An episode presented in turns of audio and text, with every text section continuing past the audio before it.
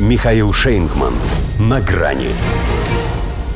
Темный Ллойд, глава Пентагона, пугает детей конгрессменов. Здравствуйте.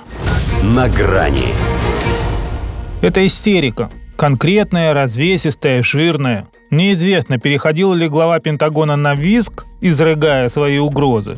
Но можно представить, как в нем все клокотало и булькало, когда он, брызжа слюной, произносил то, что в принципе могло звучать и по-немецко-фашистски лет эдак 80 назад. Но мы отправим ваших дядей, двоюродных братьев и сыновей сражаться с Россией, конгрессмены услышали от человека, который по долгу службы обязан как раз оберегать не только их, а всех американских родных от всяких сражений. Они на закрытом брифинге услышали, а Такер Карлсон, с их слов, на своей странице в соцсети X написал, уточнив, что такую перспективу Ллойд Остин им обещал, если откажет Украине в деньгах. «Что, правда?» – переспросил Илон Маск. «Это подтверждено», – был ответ. А коль не опровергнуто, то Палата представителей, как минимум республиканская ее часть, а в ней это максимум, вправе поставить вопрос о профпригодности министра обороны, поскольку его задача наводить страх и ужас на чужих, а не на своих.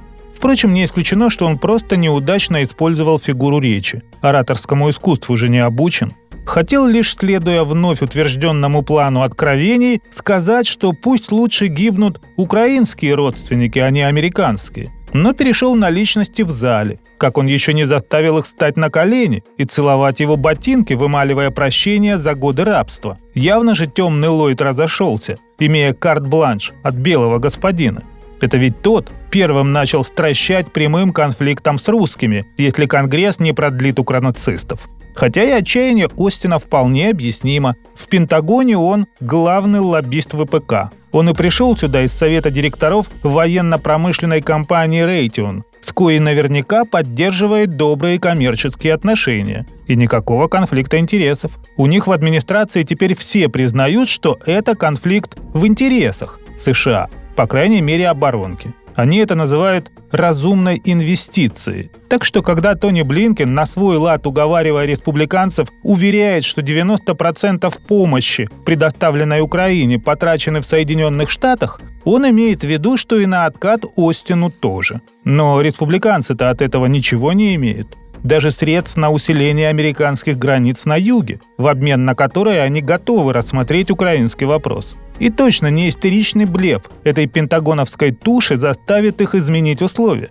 К тому же, что такое Остин? Это небыль. Нет у него таких прав проводить мобилизацию по-украински. Его уровень – это примитивный и грубый шантаж. Иначе они не умеют общаться даже в своем кругу. Но за откровенность, как говорится, спасибо. Судя по всему, в администрации Байдена уже конкретно решили накликать войну с Россией. Ну а коль так, то ни родственникам конгрессменов, ни прочим американцам бояться отправки на фронт не стоит. Фронт сам к ним придет и принесет с собой осадки в виде сарматов. До свидания.